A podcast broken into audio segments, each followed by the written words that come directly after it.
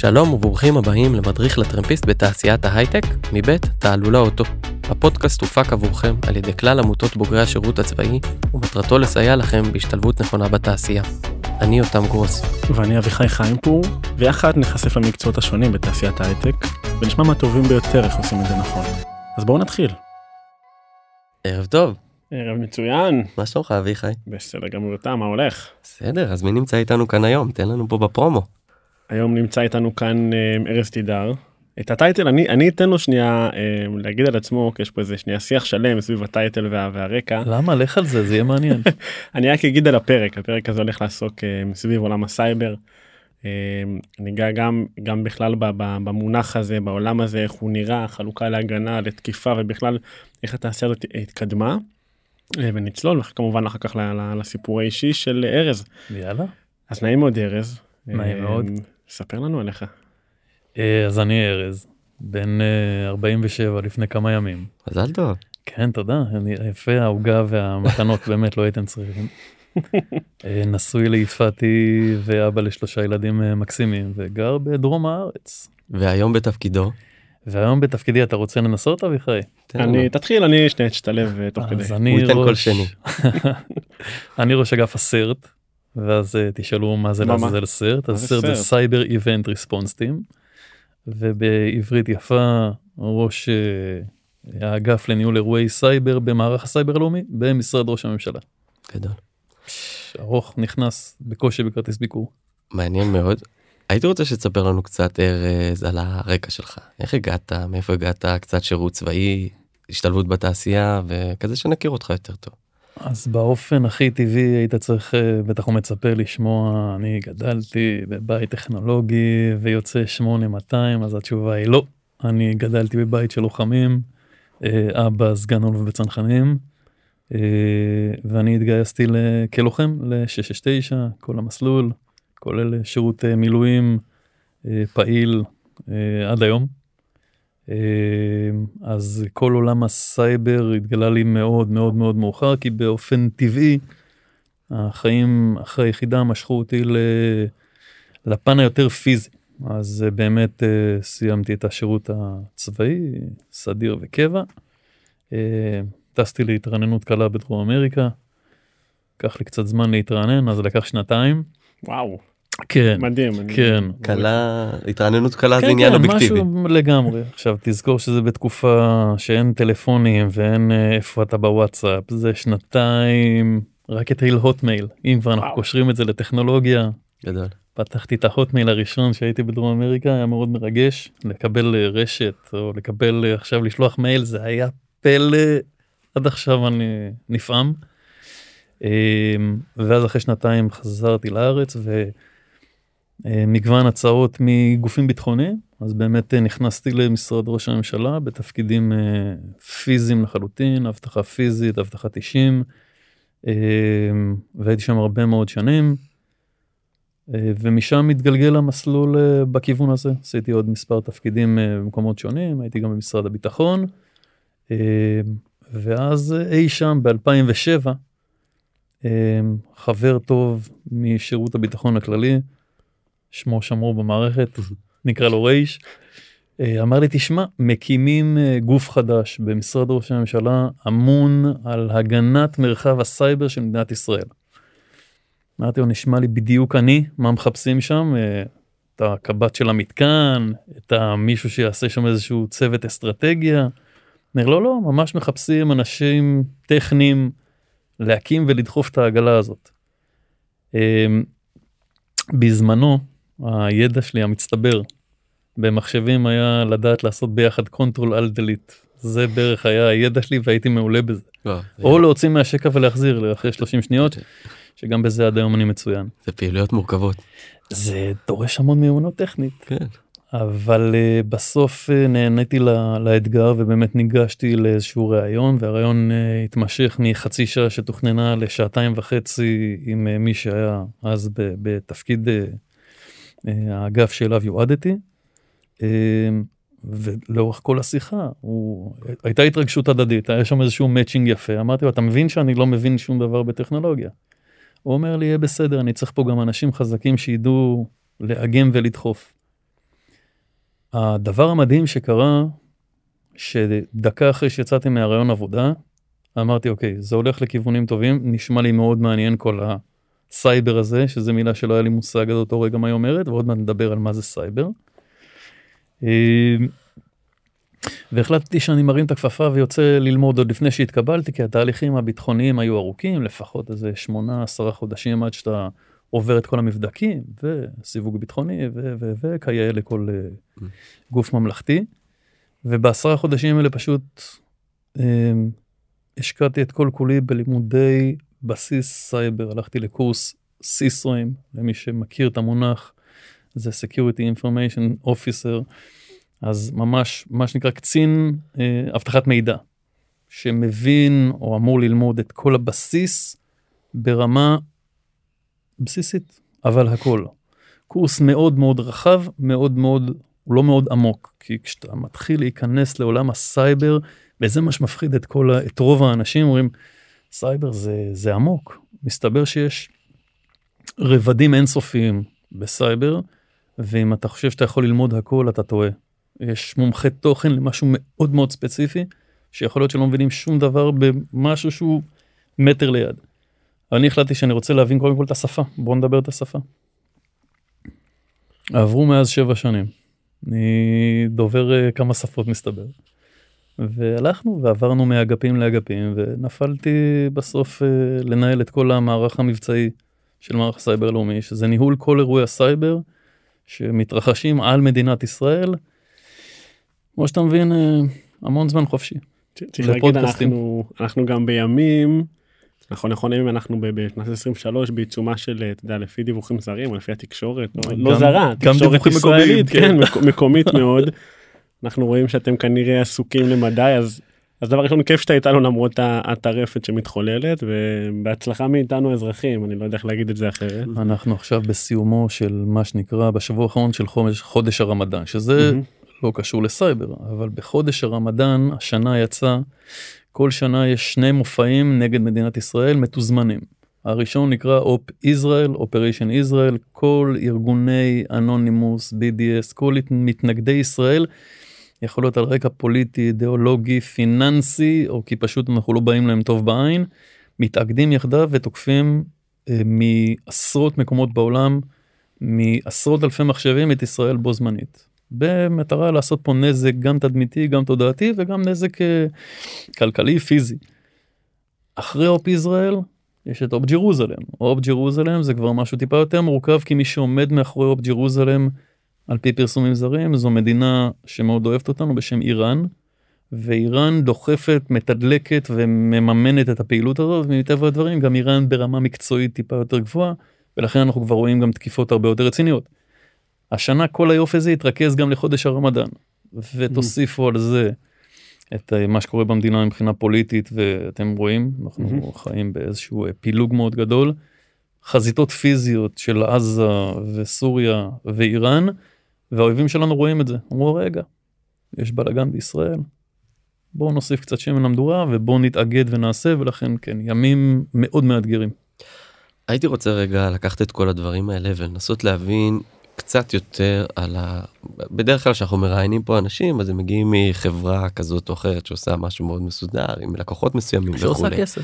שעושה כסף כן אתה אמרת ופה זה בעצם אירוע קצת אחר כלומר אתה עובד פה באיזשהו גוף מדיני שאני כולנו אה, כן כאזרחים גם תלויים בזה ומה שאפשר לספר כמובן הייתי שמח לשמוע על זה אה, בעצם מה הגוף הזה עושה אנחנו מבינים בגדול אבל אולי קצת דוגמאות וכולי. אה, ומשם גם באמת להבין את העולם הזה של הסייבר עצמו. מעולה. אז מערך הסייבר הלאומי הוא אה, גוף ממלכתי אה, תחת משרד ראש הממשלה שאמון על, אה, בוא נגיד, לאפשר מרחב סייבר בטוח. עכשיו, כשאני אומר מרחב סייבר בטוח, זה באמת, זה אחד ה, אחת ההגדרות היותר רחבות שאני יכול למצוא, אבל בסוף אני אמור לאפשר לכל אזרח, חברה וגוף במדינת ישראל, אה, לפעול בתווך הטכנולוגי בקלות, בלי שיהיו לו לא תקלות וחלילה לא זליגת מידע, פגיעה במידע, או אפילו נזק, זה יכול להיות בסוף סייבר, ועוד מעט נדבר, באמת נעמיק על המונח סייבר, היום זה עוד מימד. אם עד היום הכרנו מספר ממדים אז היה מימד התקשורת ויש שם מימד הפיזי של מלחמה פיזית מימד הסייבר נכנס לחיינו לא לפני הרבה מאוד שנים אבל היום הוא אחד הממדים היותר בעייתיים אנחנו רואים מה קרה בעולם אחר לגמרי מלחמת רוסיה אוקראינה השימוש בפלטפורמת הסייבר לעשות נזק היא לעיתים הרבה יותר גדולה מהשימוש הפיזי של טנקים וטילים ומטוסים. אז יכול להיות שאתה לא מרגיש את הנזק או את הסיכון לחיי אדם, אבל כשאתה תוקף בית חולים, כשיש בו, כל הבית חולים הוא חכם ומחובר לאינטרנט ולרשת ולחשמל ואתה פוגע בזה, אתה עושה פה סיכון חיי אדם. לכן מימד הסייבר היום מימד, אני לא רוצה להגיד שזה לחימה הבאה, כי אנחנו נלחמים פה יום יום, אז המערך אמון על לתת לך מרחב סייבר בטוח. מרמת עסקאות שאתה עכשיו קונה בכרטיס אשראי ברשת, והיום אני כבר לא יודע למי יש מזומן בארנק. אמיתי, זה, זה העולם. אז גם לאפשר לך עד רמת הוואטסאפ או האס.אם.אס שאתה מקבל, שהוא באמת אומרים לך תלחץ על הלינק הזה, כי יש עכשיו מבצע מדהים, אז באמת שזה יהיה לינק לגיטימי ולא איזשהו לינק זדוני שיוביל אותך לאתר שיגנוב את הזהות שלך ואת המידע שלך ואת הכסף שלך. וכלה בתשתיות המדינה הקריטיות, שזה בסוף העורק חיים הראשי שלנו. בואו נדבר חברת חשמל, מקורות, אה, דלקים, גז טבעי, איך אתה מגן על כל זה היום כבר אין לפתוח ולסגור ברז היום עוד מעט אם אתם רוצים לדבר על תקיפת הבתים החכמים שקרתה ממש היום בבוקר אירוע שאתה אומר רגע פעם, לפני עשר שנים לא יכול להתקיים אירוע כזה מה זאת אומרת מישהו תוקף לי את הבית החכם פותח את הדלתות התריסים את החלונות ואת האור לא, אם היית באמת רוצה להדליק את האור, היית צריך לקום. להגיע עד המתג של החשמל וללחוץ עליו. היום אתה יושב בכורסה המאוד נוחה הזאת. עם הפלאפון אתה מדליק את הבית. כן. מימד, מימד אה, מסובך. מעניין ו- ובעצם מתוך מה שאני שומע אז בעצם הגוף שאתה פועל בו זה גוף אביחי דיבר מקודם על הגנה והתקפה זה גוף הגנתי proper. מערך הסייבר אמון על הגנה אנחנו לא גוף התקפי. מ- אה, ככה הוגדר הגוף. שדרך אגב זה תמיד הרבה פחות כיף בוא נשים את האמת על השולחן להיות כן. בשער זה פחות כיף מלהיות חלוץ כי להיות חלוץ אתה יוזם ואתה רץ ואתה כולם גם כשאתה בועט ומחמיץ 100 בעיטות אומרים יואו איזה תותח והכנסת גול אחד אתה מסי. תהיה שוער תקבל 100 גולים תעצור אחד לא יגידו לך שאתה תותח בטוח. יגידו לך "וואלה, אתה שוער פח. אז להיות בהגנה תמיד דרך אגב אם תיקח את זה עכשיו לעולם הצבאי הקלאסי. להיות uh, צבא הגנה לישראל בט"ש ביטחון שוטף. זה הרבה פחות כיף מלהיות צבא התקפה לישראל כי אתה צריך לעמוד להגן 360 מעלות כנגד כל איום אפשרי כנגד כל כלי אפשרי ואתה לא יודע מאיפה זה יבוא לא הזמן לא העוצמה לא המיקום. אז כשאתה ביזימה בהתקפה זה מאוד כן. כיף וזה וזה מדגיש את הצורך ביכולת להגיב כלומר נכון ולא ליזום. יש, יש משהו בהגנה שזה גם הרבה יותר סזיפי אולי. ופה שנייה אולי נתחבר לזה עוד מעט שנדבר מתיש. עכשיו כן סיזיפי ואולי גם אתה באיזשהו ממד אה, מופתע יותר תמיד היתרון הוא לא אצלך כאילו אתה אתה מגיב אתה תגובתי ואתה לא יוזם נכון עכשיו אני רוצה לצלול אתה יודע מה דיברנו על מערך הסייבר יש לנו עוד שנייה לדבר אני- שנייה יש איזשהו שלב בחיים פה של ארז בחיבור בין אה, משרד ראש הממשלה לבין התפירה שם אתה, אתה סיפרת על הקורס הזה שעשית ואני רוצה שנייה עוד מעט ניגע בו ונדבר על התפר הזה כי, כי. זה שלב שהוא מאוד מעניין בעיניי ספציפי מאוד הנקודת זמן הזאת אבל אני שם את זה שנייה בצד ובוא נדבר על סייבר באופן כללי. קדימה. קדימה גלובלי ענייני כ- כ- כאובייקט בסדר מה זה תשאל- סייבר או, תשאל 100 אנשים בחדר אחד מה זה סייבר תקבל 100 תשובות שונות וכנראה שכל המאה יהיו נכונות. אז בסוף כשאנחנו צריכים, אני צריך לקום בבוקר ולהבין מה זה להגן על מרחב הסייבר, אני צריך לשים לעצמי איזה שהם גבולות גזרה. אז בסוף כמו שאמרתי קודם, סייבר מבחינתי הוא עוד מימד לחימה. היום בעידן הזה יותר ויותר מסובך כי הכל היום קשור. אתם רואים מה זה IoT Internet of Things הכל מחובר לטלפון. אז אם פרצו היום בבוקר בתים חכמים דרך אפליקציה או דרך איזשהו בקר שלא החליפו לו את הסיסמה משביתים בית. עכשיו להשבית בית זה לא נעים לבעל הבית. אבל גם כנראה שמדינת ישראל לא תרד על זה על הברכיים עכשיו שוו בנפשותיכם שבקר כזה נמצא עכשיו על רשת ייצור החשמל או על רשת הבקרה של המים שאין אה, כלור או מזהמים או חלילה רעל במים. בסוף זה גם בקר תעשייתי. אז כשאנחנו מנסים לצרטט את גבולות גזרה זה כל המימד הזה אנחנו מסתכלים עליו בדרך איפה יכול להיכנס תוקף, עם איזה יכולות ואיזה נזק הוא יכול לעשות. והנזק מתחיל מהכי גבוה, ששם גם אנחנו, בוא נגיד, שמים את רוב הביצים שלנו בסל הזה, להגן על תשתיות המדינה הקריטיות. דרך אגב, יש במדינת ישראל אה, כמה עשרות גופים כאלה שמוגדרים בחוק.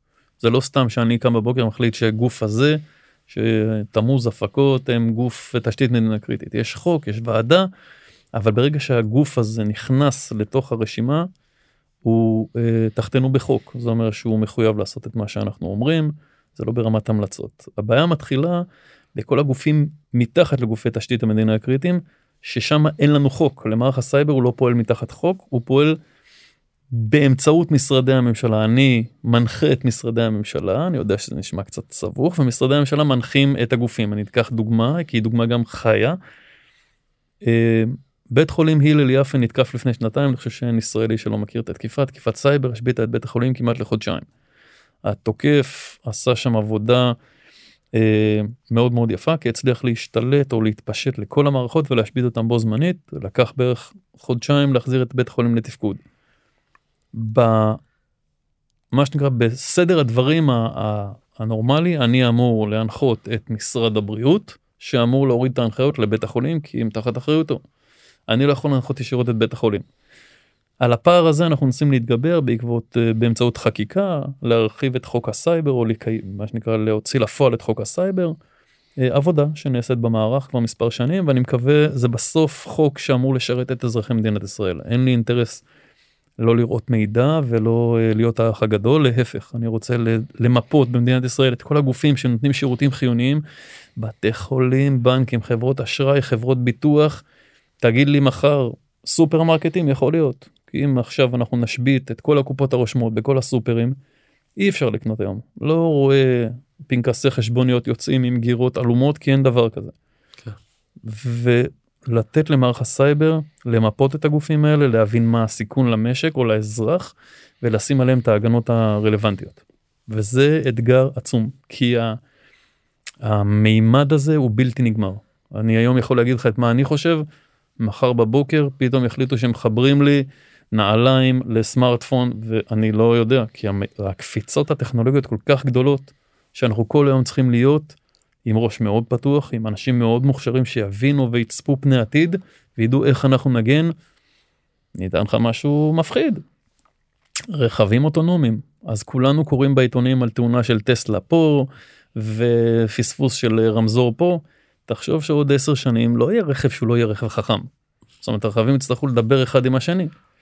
אני רוצה בשלב הזה כבר להיכנס לתוך הקרביים של המיזם הזה שנקרא רכב אוטונומי ולהשפיע על הגנת הסייבר כי בסוף לתקוף מחשב זה לתקוף מחשב אם הוא יושב לך ברכב או אם הוא יושב לך בלפטופ שלך אה, מה שלידך אותו מחשב. כן. אני, אני לוקח את כל הדברים האלה ובעצם חלק מהמהות שלנו פה בפודקאסט הזאתי היא לנסות לצייר איזושהי מפה של תעשיית ההייטק של מה זה כל אחד והדברים האלה. ובעצם הסייבר זה מאוד לוקח אותי אם אנחנו מסתכלים על, עלינו היום במהפכה הדיגיטלית אז אם אני לוקח את זה למהפכה התעשייתית זה בעצם מפעלים לייצור כלי נשק כלומר סייבר כערך הערך שלו הוא התקפה או הגנה אבל זה, זה, זה משהו שמתכנס לעולמות האלה אה, או שהיית יכול להגדיר את זה בצורה קצת אחרת.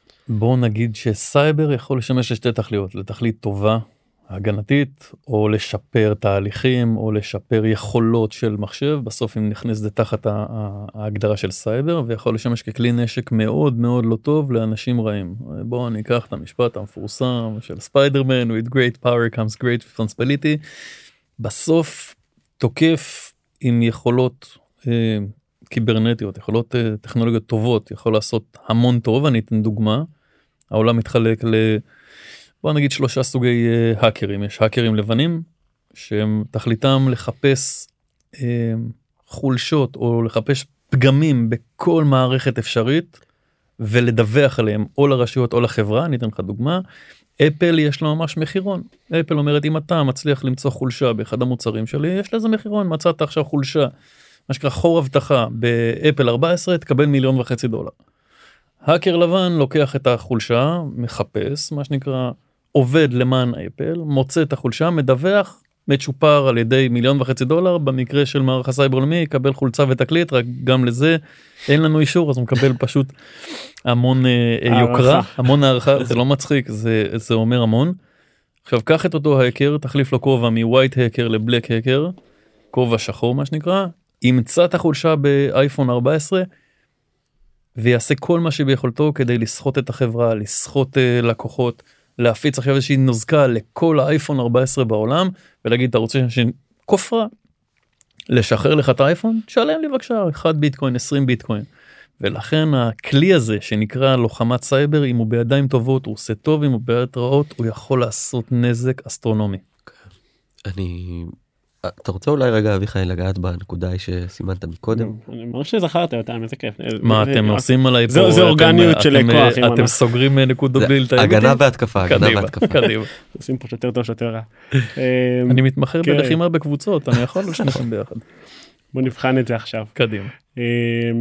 דיברנו על השלב הזה שבאמת שאתה אתה באמת במשרד ראש הממשלה אתה אומר מתאר לי ממש עבודה שהיא נקרא לזה פיזית נכון. עולמות של אבטחה של ביטחון אתה יודע גם אמריקה ב-669 וגם אחר כך ב- בעולם הביטחוני. אנחנו מדברים פה על התפר כניסה בעצם לתוך אה, עולם שלם אתה אומר שזה ב-2007 נכון. אתה כבר אז בן אפילו ב-2006. אם אני 2006. כבר ממש רוצה לדייק כן. מאי 2006. מאי 2006 לפני מלחמת כן. לבנון ככה ממש יצא. אה, טרי כן, ממש כן. אה, בטיימינג מאוד מעניין. אני מסתכל על הזמן הזה ואני מסתכל על המשבצת זמן אתה אומר יש לי שם 9 חודשים של להיערך לתפקיד ואני צריך לצמצם פערים ואני נכון. דובר שפה אחרת. וזה לא רק שבמקצוע שלי עד עכשיו היה יותר ביטחוני פיזי אלא גם הרקע המשפחתי וכולי התפיסה החברתית הייתה מאוד אחרת. נכון. איך מצמצם השאלה היא כזאת א' איך מצמצמים פער כזה כי אני, אני חושב על המאזינים שלנו לוחמים לוחמות שמשתחררים. חלקם עם יכולות מוכשרים במגוון תחומים אבל בתפיסה עצמית לא בהכרח בעלי היכרות עם עולמות שהם טכנולוגיים אז אחד בוא נדבר אולי איך עושים מעבר כזה נכון איך מצמצמים פערים איך מביאים את החוזקות בתור לוחמים בדיוק לצמצום פער הזה זה טוב בוא נתמקד שנייה בזה. מעולה. אז קודם כל אני חושב שהדבר הראשון, וזה אמיתי וזה גם מתאים ללוחמים, בלי פחד.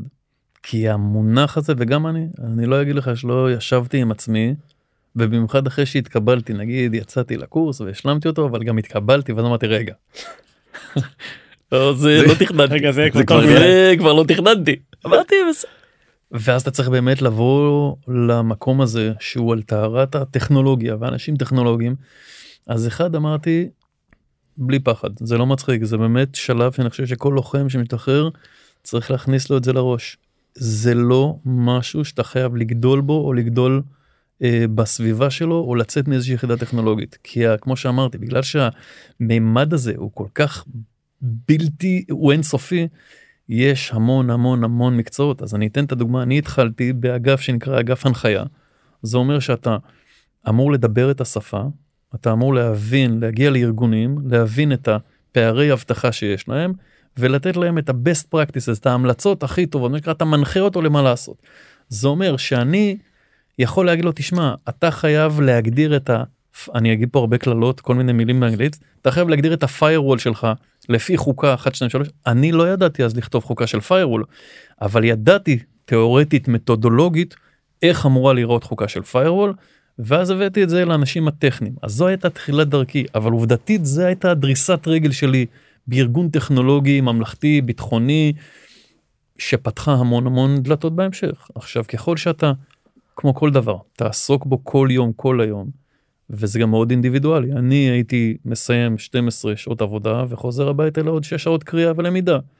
פודקאסטים ספרים מידע סרטונים ביוטיוב איך לעשות כי זה מאוד עניין אותי כי אם אני אומר לך בוא אני אתה חייב להגדיר חוקה לפיירול אני רוצה לדעת מה זה אומר. אז בתחילת הדרך בן אדם בלי רקע חייבים רקע בסיסי. ולכן לוחם היום שמשתחרר ורוצה יכול יש... פעם זה היה מאוד נדיר למצוא בתי ספר ללימודי סייבר היום יש כפטריות אחרי הגשם כן. בתי ספר ומכללות ללימודי סייבר. אחד כמו בכל מקום יש את המובילים ויש את ה- מובילים פחות. המובילים פחות אני לא רוצה אחורה. אני לא רוצה להגיד אה, אה, אה, שרלטנים אבל כן ת, מה שנקרא לך ללמוד לך ללמוד במוסד מקובל שגם אחרי זה יכירו לך בתעודה הזאת כי בסוף אם אתה רוצה לעבוד בחברת הייטק אז יכול להיות שפחות תהיה מעניין אותם התעודה אבל אם אתה רוצה לעבוד בממשלה אתה חייב איזושהי תעודה רשמית ממכון מוכר. אבל התהליך הוא תהליך הדרגתי אף אחד לא מצפה. אני מקווה בשביל מי שהעסיק אותי אני חושב שמי שנתן לי את הצ'אנס הראשון לא ציפה שאני אגיע ביום הראשון ויכתוב פה את הכלי הבא שיפצח את כל מערכות ההצפנה של מדינת ישראל. אבל התאימו את זה ליכולות שלי אני עכשיו הביא את הערך המוסף. אני חושב ועובדתית שבן אדם שהיה ביחידה לוחמת על אחת כמה וכמה אם פיקד על מערכים לוחמים וראה את התמונה הרחבה כי להיות ביחידה לוחמת אתה לא יכול להסתכל דרך אה, פריזמה מאוד צרה אתה חייב לראות תמונה מאוד רחבה אם אתה רוצה באמת לנצח בקרב. ולכן אני חושב שכל בן אדם שהגיע מהעולם הפיזי ויש לי חברים מעולים במערך שהגיעו ממערכי אבטחה פיזיים בדיוק כמוני והם מנהלי על בארגון למה כי ה... הם, הם לא הטכנולוגים הכי טובים אני מודה אבל הם לא צריכים להיות הם צריכים להיות מנהלים. הם צריכים להבין את התמונה, הם צריכים להבין את המטרה ואת המשימה, ואז לרתום לתוך זה את הכוחות. להגיד לך שאני היום, אני מנהל היום חוקרי, אה, חוקרי אינסידנט רספונס IR, אה, כל האנשי פורנזיקה שעושים את כל החקירות הטכנולוגיות. אני מנהל אנשים שהם דסקאים, דסקאים טכנולוגיים. אני מנהל אנשים שהם אה, בקרים על מערכות טכנולוגיות. להגיד לך שאני מבין יותר או יותר טוב מאחרון האנשים התשובה היא חד משמעית לא. אני מבין משהו אחר אני מביא ראייה הרבה יותר מתכללת. אני מבין את המשימה ואני יודע את איזה קומפוננטה או איזה בן אדם לשים בפונקציה או במשבצת הנכונה כדי לבצע את המשימה. ועובדתית זה עובד. אגף המבצעים עובד טוב וחזק ויש שם אנשים אני לא וזה עוד זה טיפ 2 אני לא מנסה להיות יותר טוב מהם טכנולוגית כי כנראה שאני לא אצליח להדביק את הפער. עזוב רגע את עולם הסייבר, קח את הילדים שלי, הגדול בן עוד מעט 14, האמצעית בת 12 והקטנה בת 7. היכולות הטכנולוגיות של הילדה שלי בת השבע הן לאין שיעור הרבה יותר טובות ממה שהיו לי בגיל 7 בוודאות ואם אתה חושב שאני יכול להדביק היום את הפער של הבן 14 שלי במה שהוא יודע לעשות עם הטלפון ועם המחשב. אני לא.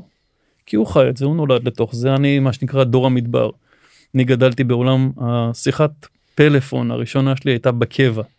שלקחתי מאח שלי הגדול טלפון ויצאתי איתו לניווט והתרגשתי התרגשות עצומה לפתוח את המנגו זה לא יגיד כלום לילדים שיש שם אבל טלפון ארבע וחצי קילו ולחייג ואשכרה להצליח לדבר בלי שום דבר מחובר זה הפלא מבחינתי. תגיד היום לילד טלפון חוגה הוא לא יודע על מה אתה מדבר.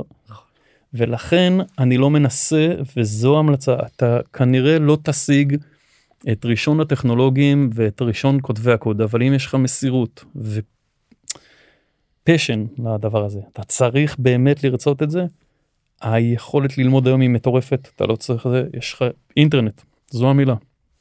שב תלמד יש קורסים חינמים במסות. יש אה, אה, אתרים כמו Cybrary IT וכמו Udemy שזה קורסים חינמים. אתה רוצה היום ללמוד שפת C++ קל קורס חינמי אפילו אתה יודע מה יש יוזמה של ישראל אה, דיגיטלית ומערך הסייבר נקרא קמפוס IL קמפוס co.il אתה רוצה ללמוד שפת תכנות פייתון? יאללה קורס חינמי שמונה מפגשים אינטרנטיים לחלוטין תלמד לתכנת אז השתחררת לוחם יחידה הכי קרבית לא נגעת, אתה יודע מה, אפילו לא נגעת במכשיר קשר.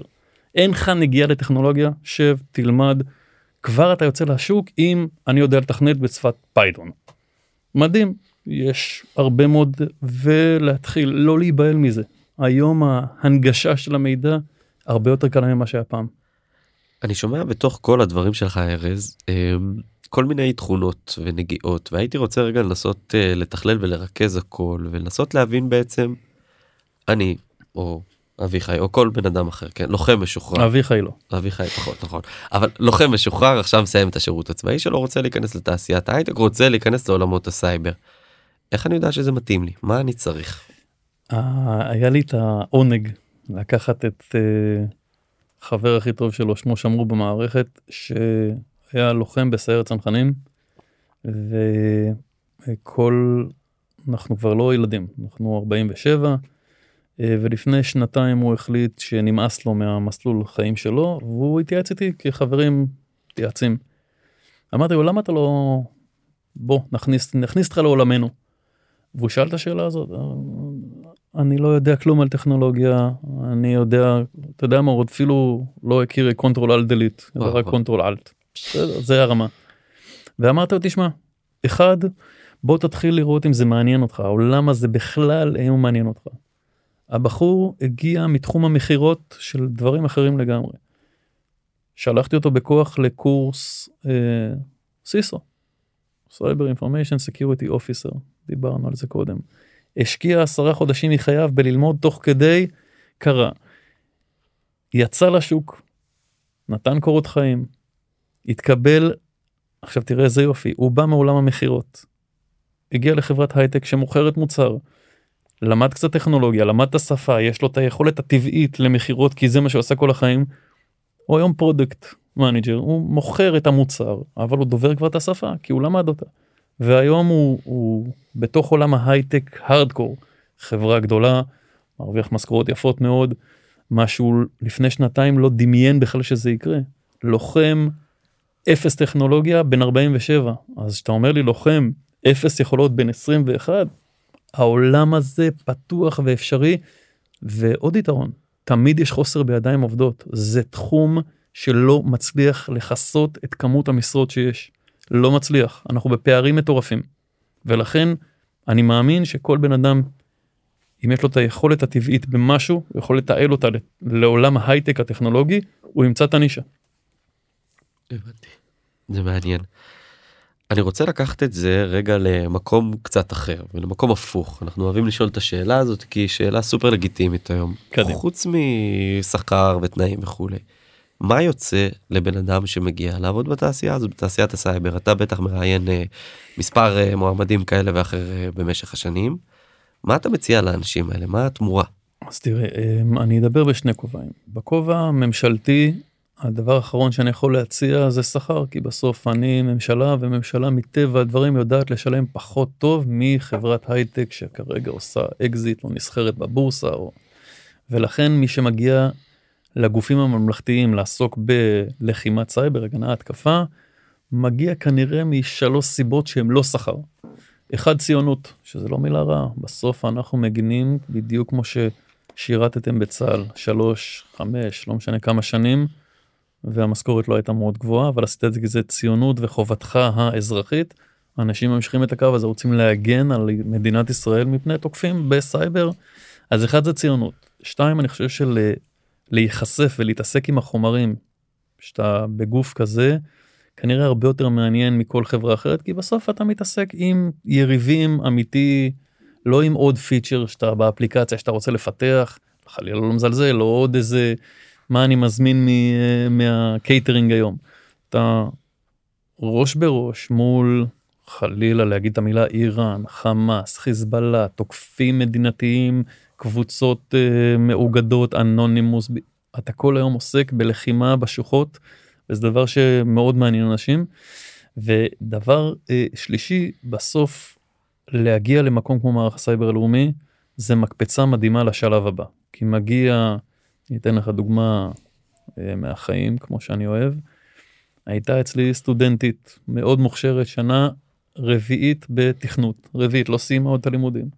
באמצע השירות אצלי כסטודנטית כמשרת סטודנט קיבלה הצעה מחברת הייטק מאוד גדולה לבוא להיות מפתחת שם שזה מה שהיא למדה היא עוד לא סיימה. ואני מוצא אותה במשרד בבוקר עם דמעות בעיניים למה את בוכה היא אומרת קיבלתי הצעת עבודה וזה ואני נראה לי שעוזבת אמרתי לה על מה מדובר. היא אמרה לי את השכר שהציעו לה כסטודנטית שנה רביעית אני אומר לך אני כמעט קמתי ועזבתי כי זה לא בפרופורציה אז אמ, אז אני חושב שזה גם מקפצה כי היה לה כבר את ה-title של אה, מערך הסייבר הלאומי שזה גוף אה, שמה שנקרא מאוד יוקרתי בעולם בחוץ אה, והיא עשתה את הקפיצה הזאת. עכשיו בעולם עצמו בהייטק כן אני חושב שהשכר היום מאוד מתגמל והיום הדור. רוצה תשמע אני רוצה בית ואני רוצה טסלה ואני רוצה לחיות טוב. ועם הפלטפורמה הזאת ובסוף הטכנולוגיה זה העתיד אם אני יכול לשלב גם איזשהו פשן למקצוע וגם לקבל על זה תגמול הולם וגם לעשות קצת אה, טוב. אני מאמין שלהיכנס לעולם הזה זה המטרה. עכשיו אם יש מישהו שזה לא מעניין אותו הוא לא יעשה עבודה טובה ואז זה לא משנה. ולכן תמיד יהיה לך את האנשים שזה לא רלוונטי עבורם כי זה לא לא תופס אותם. רוצה להגיד בשאלה שלפני כן דיברנו לפני כן על השאלה ואני חוזר לשם יש לי על איזה זה? אובססיה קלה. חזרנו לשלב הזה של אה, של של תחילת הדרך. אתה אמרת פה כמה דברים מאוד מעניינים אמרת דבר ראשון באמת הסיפור של ללכת בלי פחד נכון להסתכל לדברים בעיניים ללכת ללכת אתה יודע, עם ראש זקוף וללכת קדימה ואמרת גם את הסיפור של יש ריבוי פלטפורמות ללמידה. רק תבחר ואם אני מנסה לאפיין את הדבר השלישי זה הסיפור של תלמד לעבוד קשה אתה אומר כאילו לעצמך נכון. אני חוזר 12 שעות ביום חוזר לעוד סשן של 6 שעות יש כאן סיפור. אתה יודע לעבוד קשה בצבא נכון עשית סיימת לא יודע מה סיימת מדויק. שבוע ניווטים יצאת פתאום לבלת"ם עכשיו אה, מוחרקה בהצלחה חיים. דורש זה בדיוק כאילו שמה. לי אישית זה מאוד התחבר לזה אתה יודע הסיפור של ללמוד לעבוד קשה. הכי רלוונטי כאן ואני אני רוצה לשאול כאילו זה מתחבר לי למקום שאני רוצה לדבר אתה יודע בסוף פרקטיקה כאילו לבוא לדור הצעיר הלוחמים שהשתחררו ולהגיד להם חברים מה שאנחנו מציעים או, או הטיפ שלי לת- לתחילת הדרך הוא, הוא כזה וכזה. סיפרת על אותו חבר אה, שבאמת עשה הסבה. מקצועית כן צעיר ילד. ילד. אה, עולל בגיל אה, כמה זה היה 46 45 ו- ו- ואני חושב שיש גם הרבה טיפים שמה שהבאת לו שהוא רלוונטי אה, גם לחבר'ה בני 21 עד אה, נכון. 26 כל החבר'ה שמשתחררים באמת אחרי שנות קבע ראשונות. בוא, בוא נדבר שנייה על טיפים פרקטיים לתחילת הדרך. אז טיפים פרקטיים לתחילת הדרך קודם כל נגעת בנקודה מאוד חשובה אם אתה לא מוכן. שוב בהנחה שאין לך שום קשר לטכנולוגיה או אין לך איזשהו גיפט טבעי שאתה רואה מחשב וכבר יודע איך אה, לפרמט אותו לקנפג אותו. אם אתה לא מוכן באמת לעבוד קשה. אה, אתה אתה תישאר מאחור. לא אומר שלא תצליח להתקבל אבל אתה לא אתה פשוט לא תעמוד בקצב כי הקצב הטכנולוגי הוא הוא משוגע. מה שרלוונטי היום ברמה אני אתן לך דוגמה על עובדים שלי הצוות חקירות שלי זה כאילו הסיירת של מערך הסייבר. זה החבר'ה ששולחים אותם לחקור את כל האירועי סייבר לאתר את הכלים של התוקף לעשות עליהם איזשהו reverse engineering להבין מאיפה זה איך זה הגיע איך הכלי עובד חבר'ה טכנולוגים הארדקור החבר'ה האלה אין חודש שהם לא בקורס. עכשיו זה ה-tip of the הם הקצה הם הקצפת הם הדובדבן. כל חודש קורסים ושולחים אותם והם יוזמים לבד והם לומדים הם כל היום עם אה, אה, אתרים פתוחים ולומדים את הטכנולוגיה החדשה. כי עד לפני ארבעה חודשים היית אומר למישהו צ'אט gpt הוא היה אומר לך על מה אתה מדבר? תפסיק לקלל. אבל היום זה מנוע שמניע את העולם. אז חוקר צריך היום לדעת איך לחקור משהו שצ'אט gpt יצר. כי בהתחלה שלו היית יכול להגיד לו תיצור לי בבקשה קוד שפורץ כן. ווינדוס והוא היה יוצר לך את הקוד הזה. גם גם היום אגב אפשר לפרוץ אותו שיפרוץ את עצמו. ו- בדיוק אז היום כבר יש איזשהו דרך אגב לא, לא ניכנס לעולם המטורף הזה של צ'אט gpt אבל היום כבר יש מדינות שלמות שעושות כרגע עצרו את השימוש בפלטפורמה הזאת כדי ללמוד איך להתגונן כי בסוף תחשוב איזה ידע מטורף יש בתוך אה, machine learning כזה או ב-artificial intelligence שמייצר לך כלים שיכולים להיות מאוד מאוד מאוד קשים לעצור כי הוא. יש לו כל כך הרבה ידע מצטבר. אז אחד עבודה קשה. תהיה מוכן לעבוד קשה עד שלפחות תדבר את השפה וגם אחרי זה אני אומר לך זה לא נעצר. אם אתה חושב שאני יושב היום במרום אה, כיסאי הרם ולא לומד התשובה היא לא. אני כל הזמן לומד כי אם לא אני פשוט לא אבין על מה מדברים כי הטכנולוגיה מתקדמת בקצב מסחרר.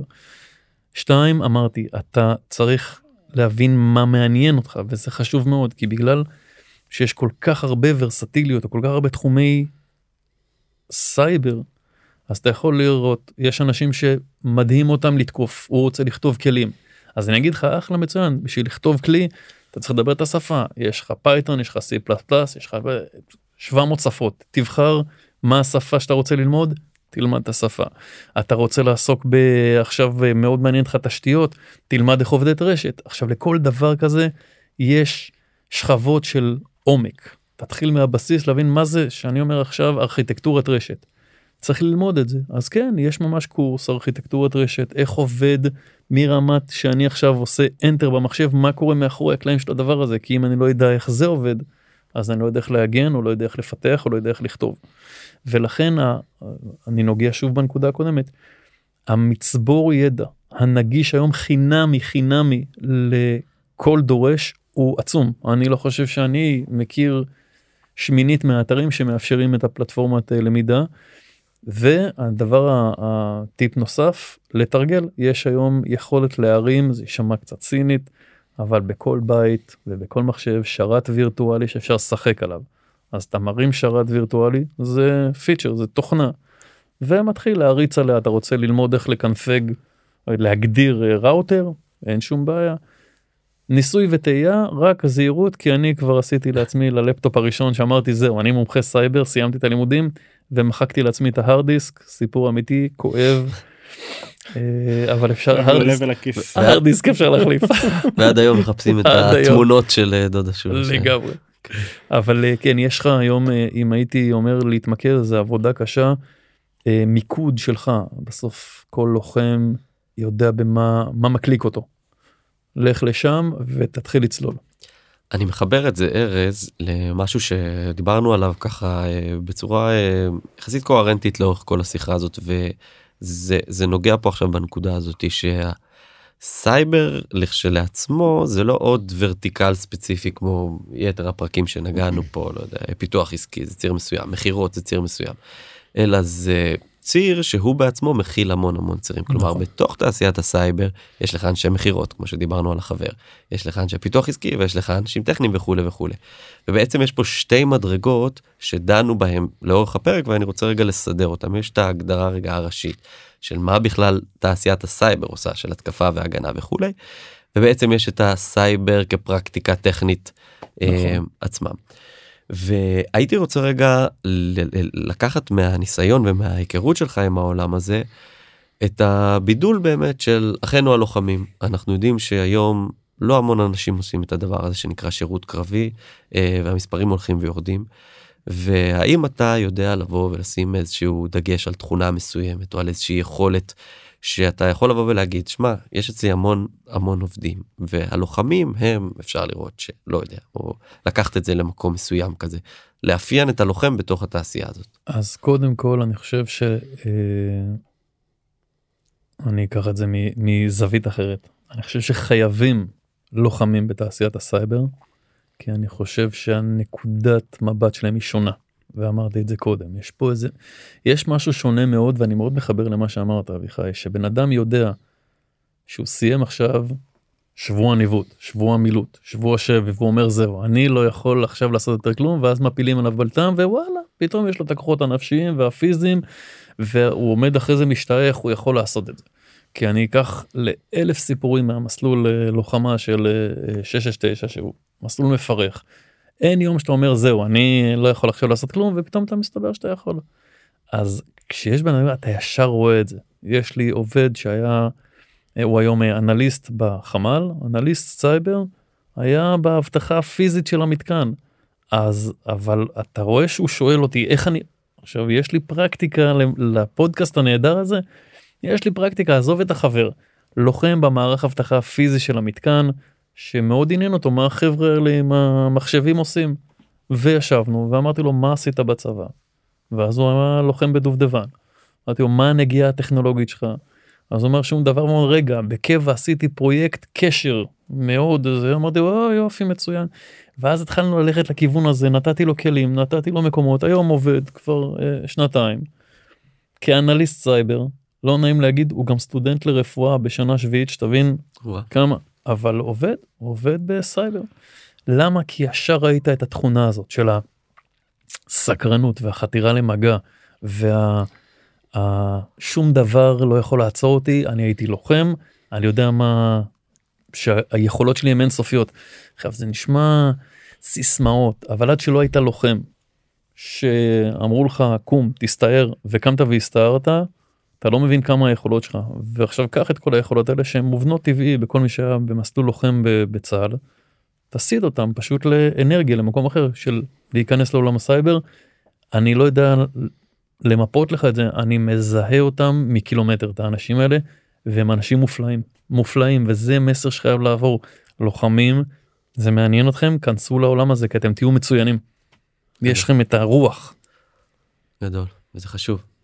זה זה מסר חזק פה, אתה יודע, אנחנו פה לגמרי. ב- ב- ב- אתה יודע, חבר'ה. מילות סיום, זה- ל- להחליף- כבר? לצ- לצוטט. להחליף ככה? את- להחליף את הסגיר. כן, בואו, את לאמיר דרך אגב, דדון, כן. זה אני יכול להיות אומר אוקיי יש פה אה, אינדיבידואל פנטזיונר נחמד אבל הרמטכ"ל היוצא כוכבי יזם תוכנית של כל בסוף בשנה מגיעים 2,000 חבר'ה ל-8200 אבל התמודדו 12,000 עכשיו הם הגיעו לקו הסיום הגיעו 8,000 2,000 התקבלו 6,000 הם לא מספיק על קוצו של יוד להיות אולי ב-8200 ואז הם הולכים ליחידות לוחמות רמטכ"ל כוכבי יזם תוכנית חצי שנה לפני השחרור עושים להם הסבה לוקחים אותם לבסמ"ח לבית ספר למקצועות הסייבר שהיום נמצא בבאר שבע דרך אגב. נותנים להם חצי שנה קורס ומכניסים אותם לתעשיית ההייטק או משאירים אותם בצבא בקבע בתפקידים טכנולוגיים עכשיו תבין איזה דבר מדהים זה. לוחמים פתאום קצין מסיירת צנחנים מוצא את עצמו בחצי שנה האחרונה לשירות בבית ספר למקצועות הסייבר של צה"ל מכשירים אותו לאזרחות למה כי יש לו את זה פשוט לא עשה עם זה שום דבר בשלוש שנים האחרונות. אז אני אומר כן הרמטכ"ל ראה בדיוק את הדבר הזה של יש כוח פוטנציאל מטורף למשק אלפי לוחמים שלא מימשו את הפוטנציאל הטכנולוגי שלהם נותן להם את הבמה ואני מברך על זה וזו תוכנית שממשיכה גם היום. עם הרמטכ"ל הנוכחי תוכנית מדהימה. גדול. מדהים. אביחי, אנחנו רוצים להתכנס לקראת סיכום או שיש לך פה עוד איזשהם שאלות סביב הסיפור? אמ, אני חושב, אתה יודע, אני יודע דווקא אה, משהו אחרון ל- לפני, לך על זה. דיברנו פה לפני כן במטבחון על, אה, אל תספר מה קורה במטבחון. אסור. גולדה גולדה חרתה את זה על דגלה לא מדברים על המטבחון. אני נותן פה את הדברים המותרים. קדימה. דיברנו, אני נותן בנגיעה, אה, מתחבר לי דווקא באר שבע, בירת הסייבר של ישראל. נכון. זה נשמע לי מעניין, זה לא קשור ללוחמים בצורה ישירה, אבל זה בעיניי מאוד קשור לציונות. אני אחבר לך את זה גם אז ללוחמים. בא לי לשמוע על זה שנייה כמה מילים על אה, לסיפור אז הזה. מדינת ישראל הגדירה שבאר שבע תהיה בירת הסייבר לא כסיסמה אלא ממש בירת הסייבר של מדינת ישראל. מה שקרה שם דה פקטו זה שהקימו פארק הייטק מאוד מאוד גדול בבאר שבע ואני אחבר לך את זה גם ללוחמים כי הוא צמוד לאוניברסיטת בן גוריון. זה אומר הרציונל היה דבר כזה. נקים פארק הייטק יש בפנים 80 חברות הייטק בינלאומיות מהגדולות ביותר שאתה יכול לשוות לעצמך יש שם IBM ומייקרוסופט ואינטל ומלא מלא מלא סניפים של החברות האלה. מצד אחד אוניברסיטת בן גוריון שמייצרת מאות סטודנטים כל שנה של מדעי המחשב ומקצועות טכנולוגיים מצד שני סורוקה בית חולים שמייצר את כל העולם המחקר הטכנולוגי על מוצרים רפואיים שזה חשוב מאוד היום. כי כמו שאמרתי העולם הזה מאוד מתפתח אז פעם להיות במכונת סיטי היית מה שנקרא מגיע למכונה מתחבר אליה מקבל את הדיסק היום. אתה נכנס הדיסק אה, המפענח בכלל יושב בעיר אחרת במחשב זאת אומרת הכל טכנולוגי לא ניכנס לזה כי זה פודקאסט שלם בפני עצמו חבל על ה... אבל בסוף תחשוב לוחם שהולך ללמוד בבאר שבע כי התקבל לבאר שבע כי uh, טוב לו שמה כי בא לו על חיי חברה של הסטודנטים בבאר שבע. פתאום יוצא מהאוניברסיטה לתוך פארק הייטק עם בתי קפה מסעדות ו80 חברות הייטק נמצא שם גם מערך הסייבר הלאומי שגם כן מגייס. כל החברות האלה מושתתות על חבר'ה צעירים שהם ביום סטודנטים בלילה עובדים או הפוך.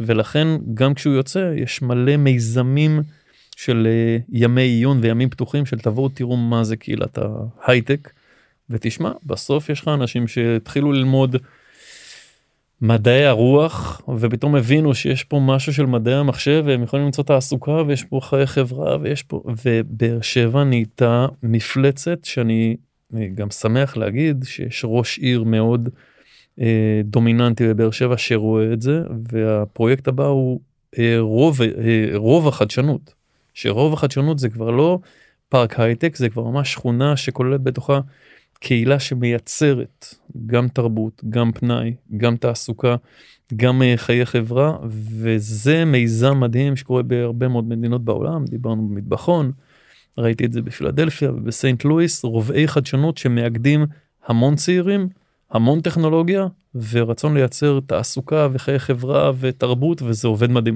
אז באר שבע בדרך לשם.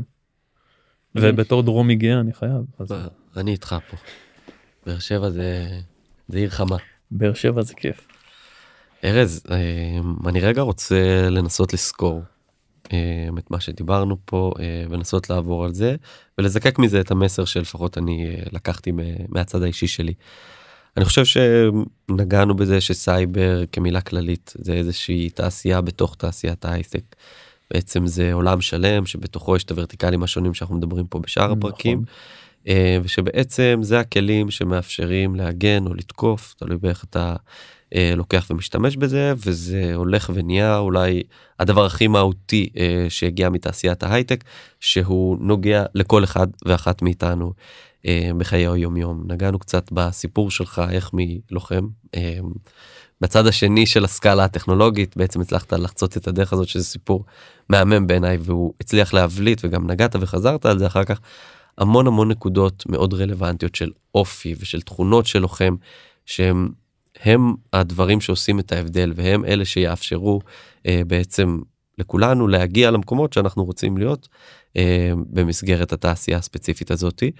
אה, ואני רוצה להגיד לך תודה באופן אישי כי היה- זה היה פרק שאני למדתי ממנו המון ונחשפתי פה לדברים מאוד מאוד חדשים אה, ויפים ומשמעותיים בעיניי. עונג שלי, אה, חשוב, מה- שליחות. מה אתה לקחת אבישי? אני, קודם כל קוראים לי לא אביחי, למה לא אבישי. אבל בסדר, אתה יודע, אולי הוא מצונן, צריכים הוא אמר. שהוא מצונן. אתם צריכים לדעתי לעבוד על הזוגיות שלכם. אנחנו בזמן הפנוי הרבה בוואטסאפ. אני אני חושב שהדבר המרכזי שלנו, אני מקווה שיש לך עימות דו שלבי בוואטסאפ כי אם לא יכולים לפרוץ לך לוואטסאפ די בקלות אבל לא ניגענו בוא נדבר על. זה המטבחון בסיום. בוא- אני אפחיד אתכם במטבחון. עכשיו הוא מתחיל לעשות לנו התקפה. אני הוא עובר לשלב של הזה, של ההחזרה. כן. אני רוצה להגיד שאני מהשיחה הזאת, א' היה לי מאוד מעניין.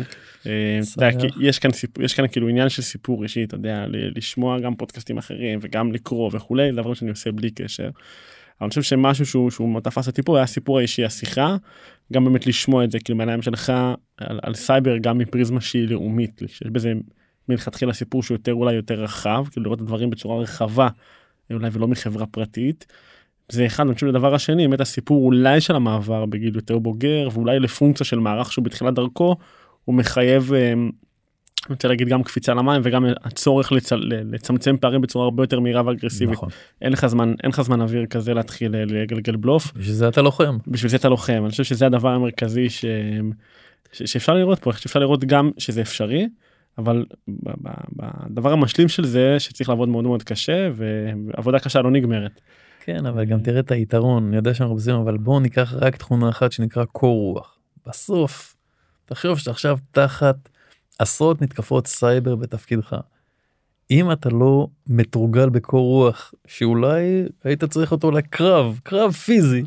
עכשיו תחשוב שאתה לוקח את היכולת הזאת של תוך כדי ששורקים כדורים מעליך הדברים מתפוצצים מתחתיך והכל באנדרנמוסיה מטורפת. ואתה רואה לוחמים שמסוגלים להתמרכז ולדעת בדיוק מה הם צריכים לעשות. קח את זה עכשיו לעולם הטכנולוגי. עשרות תקיפות סייבר אנשים מאבדים את העשתונות והיסטריה ואתה אומר "אה, חברים לאט לאט הכל בסדר זה מה שהולכים לעשות.